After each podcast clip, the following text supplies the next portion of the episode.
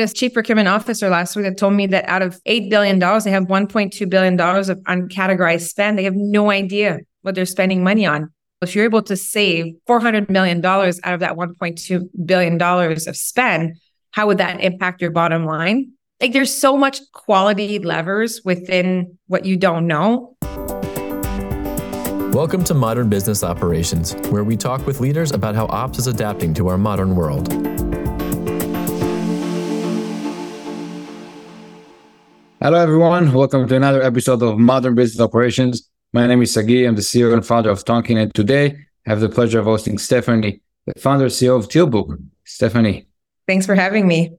Well, before we jump into a lot of exciting content, what maybe start with telling us a little bit about yourself, how you start the company, what is Tealbook, and a little bit of your background. Sure. How much time do we have? I'm just kidding um, so uh, I'm originally from Quebec, French Canadian. Left Quebec a long time ago to become a ski instructor, actually on the West Coast, and then went to university, learned English. That worked out well. Uh, always want to be an entrepreneur. I come from a long family of entrepreneurs. Probably most well known. My grandfather started Pepsi in Quebec and passed away fairly young. So my grandmother ended up taking over the bottling and, and distribution of Pepsi Cola back in the I think 50s or 60s. So I grew up with this iconic woman who was quite strong, very feminine, but also a boss lady and raised three kids while building Pepsi Cola and attending a lot of different community events, being Pepsi. So I think that was a pretty big inspiration for me as I grew up. And I'd always have these business ideas, a million business ideas. Started my first company when I was 18. It was focused on corporate events, sold that to become a ski bum, and then went to university. And I, I ended up working in startup environments in the early stage of my career. Also had the opportunity to work for a data company that was quite well established and saw just the power and information and the value of having data, which to me was very subjective on the value of who's consuming the data. So I thought that was really interesting. Started my first business in 2006, consulting. So very, you know, low sort of capital to start, made that business profitable in the first few years. And that business really focused on helping large organization initially find innovation. And so any stakeholders of any function looking for innovations. It could be marketing, it's been packaging, it's been supply chain. Even I worked a lot in pharmaceutical where it's clinical trial, anything that was innovative that was happening and could impact the business in a positive way. I became a bit of a matchmaker. So the company was called Matchbook. And a lot of my clients start seeing this process that looked a lot like strategic sourcing and procurement because it was all about understanding the problem that we're looking to solve, looking for third party providers that had solved similar challenges for other organizations or had some ideas of how to solve the business challenge and then coming to the table to present. Ultimately, one of the partners would be selected and start working with the client. And so a lot of my customers start asking, could you help us improve our strategic sourcing function? Because we're trying to move from being more spend management and procurement to be more value add. And so I started building basically strategic sourcing function. So I fell into this space. The business evolved. A lot of my contacts went to companies that were raising a lot of capital, especially at the time in the biotech space. And so a lot of my contacts would call me and say, Hey, you know, we need everything. We're building our entire commercial infrastructure. We need every supplier that can support a global, you know, biotech company. And so sort of fell into building procurement functions, which we ended up calling it more of a third party optimization because most companies at that stage don't like procurement. They think procurement is putting roadblock and processes when in fact, I saw an opportunity to make the process of engaging the right supplier as one of the biggest, you know, competitive advantage to a company.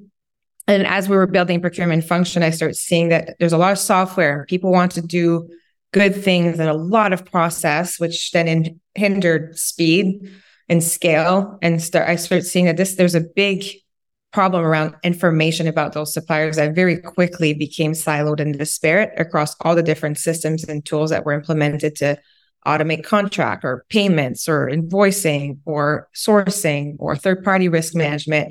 And so we ended up with a very difficult architecture with data living in a bunch of places and limited possibility to then optimize this investment made in suppliers to drive business objectives. And so, anyway, long story, but I spent nine years killing the idea of Tealbook, finally put the pieces together.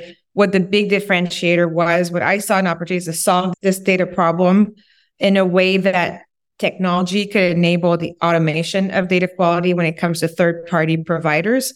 Today, it's still done very manually. A lot of dependencies on suppliers to come to multiple portals, a lot of time spent reviewing third party data, trying to reconcile with the master data just to get a trusted spend reporting that takes time. It's recurring, it's very limited. And so, what we've been focused on is really making quality data accessible to any enterprise and feed a consistent, high quality record to all the different functions across the life cycle of a third party provider. And that could be procurement, could be supply chain, logistic, compliance, payments, third party risk, ESG. It's typically the same information that's needed to be provided to all this, these different systems, also optimizing the investment made in analytics tools, because with better data, you get better insight and so on and so forth. So that's been the mission nine years now, using AI to improve quality data on suppliers at a, at a scale that, you know, to this date has not been able to achieve. Right on time, I guess. You know, it's been uh, nine years in the making, but it's it feels like this is really where a lot of the things I've even seen in, in podcasts, you know, where folks spending time in their interests is. So I wanted to kind of maybe follow up on a couple of things there. I guess the the first thing that comes to mind, it almost feels like there was the first renaissance and then the second renaissance when it comes to data. It was like you know, first decade of data who, data what, what do you mean by data kind of thing. And now it feels like, you know, it kind of threw AI there too. And like a lot of different things comes together. And one of the things I wanted to connect to is the strategic aspect of, for example, procurement. And I had a great guest in the podcast just a few weeks ago that talked about the shift in also how procurement teams see themselves. And I've seen it in other departments as well. There's maybe even a natural way for us as, as technology becomes better for us to kind of rethink our roles and you know where do we stand as people right? And like what are we bringing to the table? And so i feel like it all kind of comes together right? You know so people are trying to be more strategic. Technology gets better with ai and stuff. And so not to put words in your mouth but you're saying okay but now the data needs to be better. And so maybe talk a little bit about you know that or the market conditions right now maybe compared to where it was five years ago or 10 years ago and where you know where do you see like this continue to grow? Well so if you think of data itself think about any process in your organization today where data is important to collect. And so one of the use case that we started with was supplier diversity. And so if you're an organization that do business with small diverse businesses and you may be regulated you may be getting funded from the government there may be incentive it may be something that you've made a promise to your shareholders that you have to report. The process itself of finding the vendor master cleaning the vendor master figuring out how many suppliers are duplicates in your system figuring out which of your suppliers may be small and diverse getting the contact information of those suppliers contacting those suppliers for them to come and put a certificate in a portal right? Validating a certificate. Like, I mean, we're talking about many, many, many manual steps just to achieve a diversity report right, that you can report with confidence to your shareholders. That's really hard. And so what we've applied is like, okay, how do you use this manual process and you apply automation? Can you use AI to solve this problem? What also happens that AI technology that are customer facing or stakeholder facing, like talk about chat gpt right now. Lots and lots of buzz around that. Well you need to have data that you trust to be able to answer business questions using those technologies. And if your foundation is not good quality then you're not going to be able to trust the insight. And so you know there's sort of two angles to this. There's the ai which you can solve for the data which is what we're doing. So how can you use ai to collect all this information right? How do you unify to the right supplier? How do you validate the quality of that data using AI? How do you help customers have more transparency, more flexible in the data that they need and distribute across their system is what we solve for. And then there's the application of AI that relies on good data quality. what we've seen is a big shift. And one, like five years ago, we were doing webinars on AI and ML, like what it is, you know, how, how it can be used. Like we don't have to do this anymore. Like, I mean, it's been amazing from an industry perspective, but there's still a lot of education at the enterprise level. Like what we hear often is like, oh, we have now, we bought BI tools, we get lots of data, like lots of insight. But, like, but what's the quality of your data? And they go, well, it's three out of 10. Or you, usually I start with that. What's the quality of your supplier data? They'll go three out of 10 or four out of 10. And then they tell me they've got all these amazing analytics tools. Or there's a, they now are able to use a chat GPT within their enterprise environment that's sitting on a data lake that's pulling data from other systems. And you're assuming now that your system have good data quality, which is not the case. And so I think it's a lot of education right now, and data is not analytics. Analytics depends on good data. And then if you're going to leverage some of those really cool, powerful tool, you know, it's okay to not have great data when you need something that's directionally correct. Or if you want to use a technology to review contracts that is tangible structured data, you can do it. But when you want to answer fundamental business question that there's a lot at stake, you need to have trust in the information. So a big shift in AI. Really, you know, we're super excited at what's happening because it just provides more education to the market and how companies can actually start leveraging these technologies within their environment. Obviously, for us, COVID was a huge accelerator because a lot of enterprise had information on spend. How much are they spending with suppliers, even though it's still kind of hard? They've automated invoices through source to pay systems. So they had some kind of visibility into spend but then when something like covid happens spend doesn't really matter risk becomes way more important how to find alternative suppliers so to ensure business continuity you know in a lot of cases how do you find ppes to keep your employees safe so they come to work so that you can deliver product to your customers right? And so suddenly it was like oh my god we need and then esg came as a okay now we're setting up a target for carbon emission. Black lives matter happens suddenly we need you know to report on which businesses do we do business that are you know black owned woman owned veteran owned etc and now you got germany with you know there's this new app where you have to have visibility in your tier two your tier three suppliers which you don't even know your tier one suppliers are yet. So it's really you know i think all this this added regulations these events have just propelled the need for information and procurement or supply chain or other functions that need the value is not in the doing of the data. The value is in having trusted information to deliver better business outcome faster right? And so when we talk about you know procurement getting a seat at the table will deliver value be insightful right influence business decisions influence revenue innovation mitigate risk help your organization achieve your esg targets to use that as a competitive advantage like there's so many possibilities but it's like procurement's been seen as like, oh, procurement's just, you know, saving money and we're just sourcing in procurement when in fact we're seeing billions of dollars in spend. Like there's a huge amount of levers and and that spend that you're not optimizing because you have no real visibility and you can't leverage your buying power to influence those decisions because you don't know who you do business with at scale. This episode is brought to you by Tonkean. Tonkean's process experience platform seamlessly wraps around existing policies and systems, allowing internal service teams to do more with what they already have. Build process experiences that are personalized for each requester and use AI to automate the intake, triage, and resolution of every request. Maximize adoption, compliance, and efficiency with no change management and no code. You know what's interesting to me is that there's it's a constant tension. I mean, we play the, you know, automation, orchestration of business processes. And I think what I've seen and kind of resemble something you mentioned is where there's this tension between okay, what does it take you to get to a desired result? And you mentioned the, you know, the insights out of the, you know, business intelligence tools. I think it's a such a clean, simple example of, of that concept. You're like you what are you looking for? You're looking for the insight. But sometimes you, you almost like need to zigzag. You need to get to a point where you see what can be.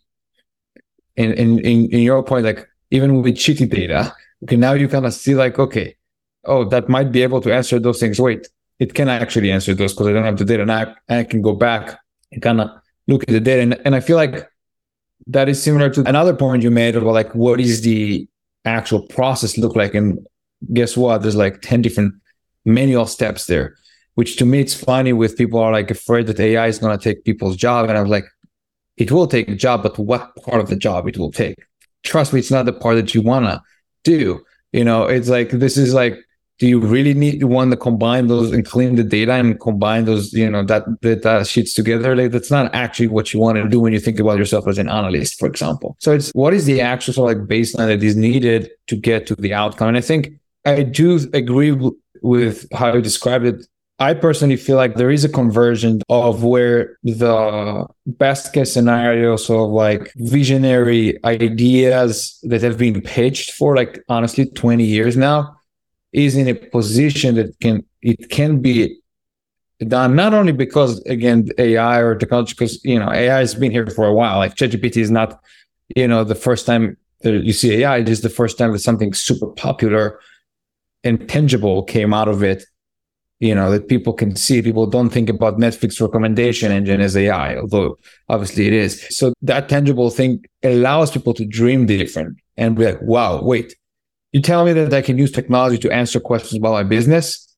And you're like, yeah, great. Like, what do I need? You know, what I need now to do that. And sometimes that's easier than the opposite, right? Because, you know, I think folks in our side of the industry trying to make companies better, processes better, work better, have to push a lot of those education into look, you really need to get you know a hold of your processes in my case data in your case where you know without it you won't be able to get insight you won't be able to do this and that.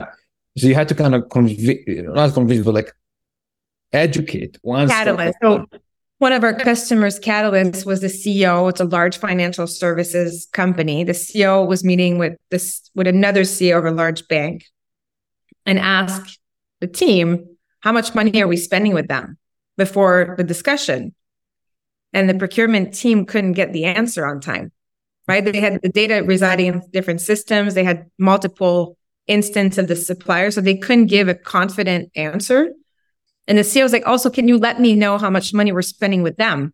Like she wanted the AR data, which did not was not owned by procurement. And so they couldn't figure out how to get the AR data to then match to the spend data of this one entity on time for a business meeting that was really important to CEO, and they felt they failed. Like we have failed to deliver value to our organization. And then they embarked into this journey of fixing this problem. And it's basic stuff, right? It's like, how many suppliers do you have? I had a, a chief procurement officer last week that told me that out of $8 billion, they have $1.2 billion of uncategorized spend. They have no idea what they're spending money on. Sure, it could be a margin error, but the majority of those suppliers on that uncategorized spend are probably small businesses. You're not spending a ton of money, otherwise, you would know them better.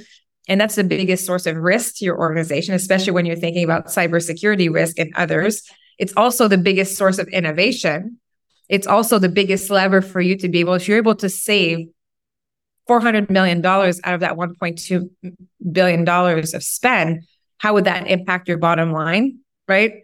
Like there's so much, there's so much quality levers within what you don't know. And it's been too hard to date to be able to keep up with because there's so much information. There's so many suppliers that we've been, you know, the, the industry's been very selective. Oh, let's focus on 20% of our spend, right? The other suppliers we don't care right now. We just don't have the bandwidth. And just to get a good grasp of this information, it's it takes a lot of time and all these other processes for ESG, for risk, et cetera. It's all, you know, built into this Frankenstein architecture to address all these different business problems. But now it's changed, right? Like now you can actually bet, get better information about your suppliers and give your organization like just more trust in the quality of the information. And then you can power all these different bells and whistles that you've put in place but you're going to get a lot more out of those systems if they have better data quality, it'll drive better compliance. Like all those things will have a massive impact. So the impact and ROI you can get from just establishing a strong data foundation is, you know, it's almost hard to grasp because it's in the hundreds of millions of dollars. And so, but yeah, a catalyst, like what's that business question that you can't answer right now because you don't have quality information? You know, that's a really good way to just put a more tangible sort of, you know, outcome to the business as to you know, build the investment or justify the investment and getting better data. Yeah, and I think expectation is changing or as as changed. Like I think I can see myself in the shoes of that CEO waiting for the data and getting really, really upset that they couldn't get it on time. And we're talking about a Fortune 100. Yeah. It's like right. We're not talking about like a mom and pop, which there's a lot of those, right? If you're working in a company, it's a you know we have another client that's growing five times because they're a lithium mining company. So every every electric car need lithium. They're building the infrastructure to be able to produce enough or be able to get enough lithium in the hands of their customers. I mean, the infrastructure doesn't even exist. They're spending so much money, but it's a, over a hundred year old company. Like the change management is so astronomical. And when they, they think, you know, oh, we'll, we'll implement an ERP and a source to pay, that's old thinking. Yes, you're going to need this, but start by building a really strong data foundation because it's going to direct your strategy. It's going to make the implementation of these systems so much faster from a value perspective. Like it's, it, you're going to enable people to have access to information that they need to do their job. You're going to attract way better talent because they don't want to do the you know, the mind numbing work of like reviewing data, you know, in a spreadsheet. They want to be able to access the information they need to deliver better outcomes. And so there's a huge impact. And honestly, it's been eight years and I'm still as passionate as I was when I started, which is shocking because, as you know, as a founder, it's really freaking hard to build a tech company, especially when you're a little bit ahead of the market, trying to convince the world that, you know, this really actually matters. There's a huge impact, but I'm you know, I'm passionate because it just the market has kept validating. And just last week, I'm attending this conference. We're talking about the biggest companies in the world in the audience, mostly procurement or IT slash supply chain procurement. And I ask, you know, use your 10 fingers to give me honest truth about the quality of the information that you have on your third party providers and all these all these companies have in the tens to hundreds of thousands of suppliers globally. And so it was like two three some put five and they look around they're like two right? And then and we're talking about hundreds of people in the audience. And then i asked them okay raise your hand if you believe that having good quality information about your third party provider is absolutely critical to your transformation or delivering you know your business outcome and 100% of the room. Raise their hands. Like we have a big data problem and it's not solved by connecting all your systems to a data lake. It's not solved by a bunch of consultants. You have to leverage technology that exists. You don't have to do this the hard way anymore. And Then, you know, a lot of other things will fall into place, but that's one area that you can have a big impact. Nice. Well, I resonate with a lot of it. We're also been running for about eight, eight years now, and shaping the market is not an easy task. So I salute you for that too. Um, I salute you back. Speaking of hardship and hard learnings, and I always like to ask, you know, is there any good advice you got through your career or things you would want to pay forward? It can be recent thing, can be, you know, a long time advice. I think like we don't celebrate enough the entrepreneurs. You know, as an audience, your audience being people in operations roles. As a startup founder, like I couldn't not have built this business if some people on the customer side could believe in the vision and took a chance and took some risk and wanted to collaborate and didn't expect perfection and had the ability to shape our product. And when that happens and it comes with a logo and a revenue, even though the revenue doesn't have to be crazy, but any check, any revenue we can put on our book so that we can show investors that we've closed a deal, we have the logo, a customer was willing to pay for it, even if it's in a sort of a co-innovation format. And then having the input from that client as we're building a product, it's so massively valuable. And if you're working a large enterprise, especially a lot of people are very attractive to the thought of going to a startup. It's the best way to dip your toe with the comfort of your salary and your benefits, but get a bit of a taste of being in a startup.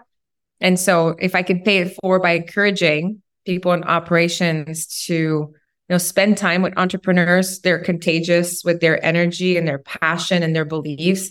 They had enough conviction to take an enormous amount of risk to build their business and hire people and raise capital. So at least they deserve even if it's half an hour to 45 minutes of your time if the solution is not for you you know help them navigate your organization to get in front of the right audience if you think there's interest in solving a business problem or it could solve a business problem, make the suggestion. Doesn't mean they're going to take you up on it, but it may be worth a shot.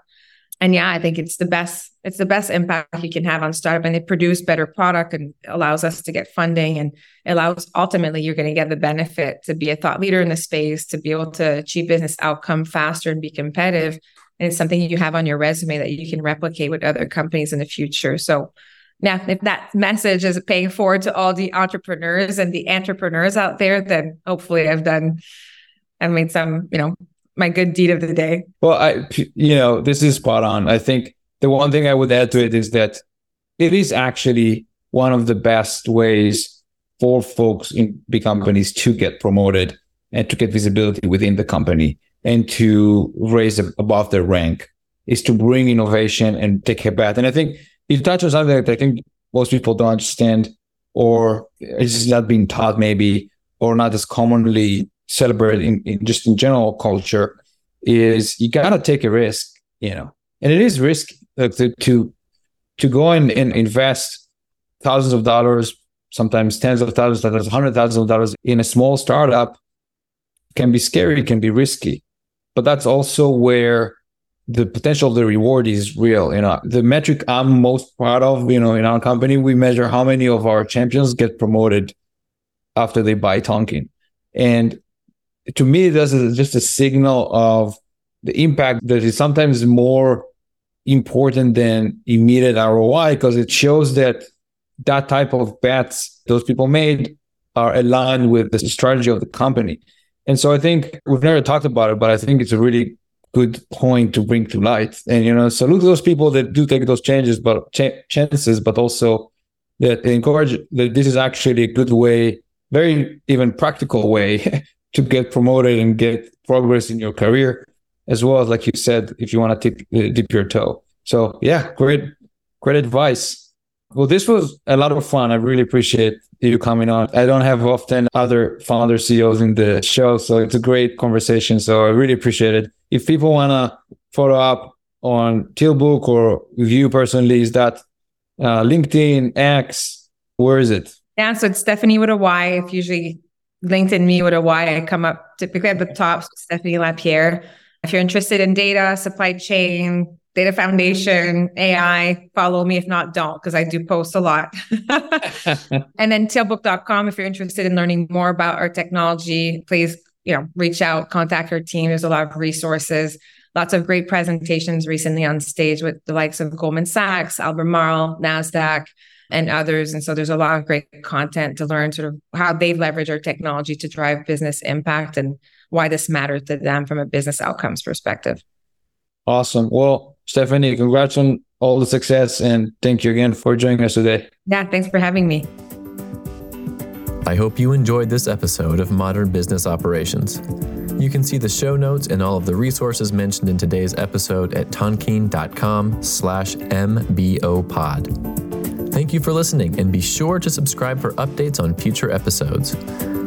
And if you're interested in staying up to date on all things business operations, join the Tonkean community at tonkean.com slash community.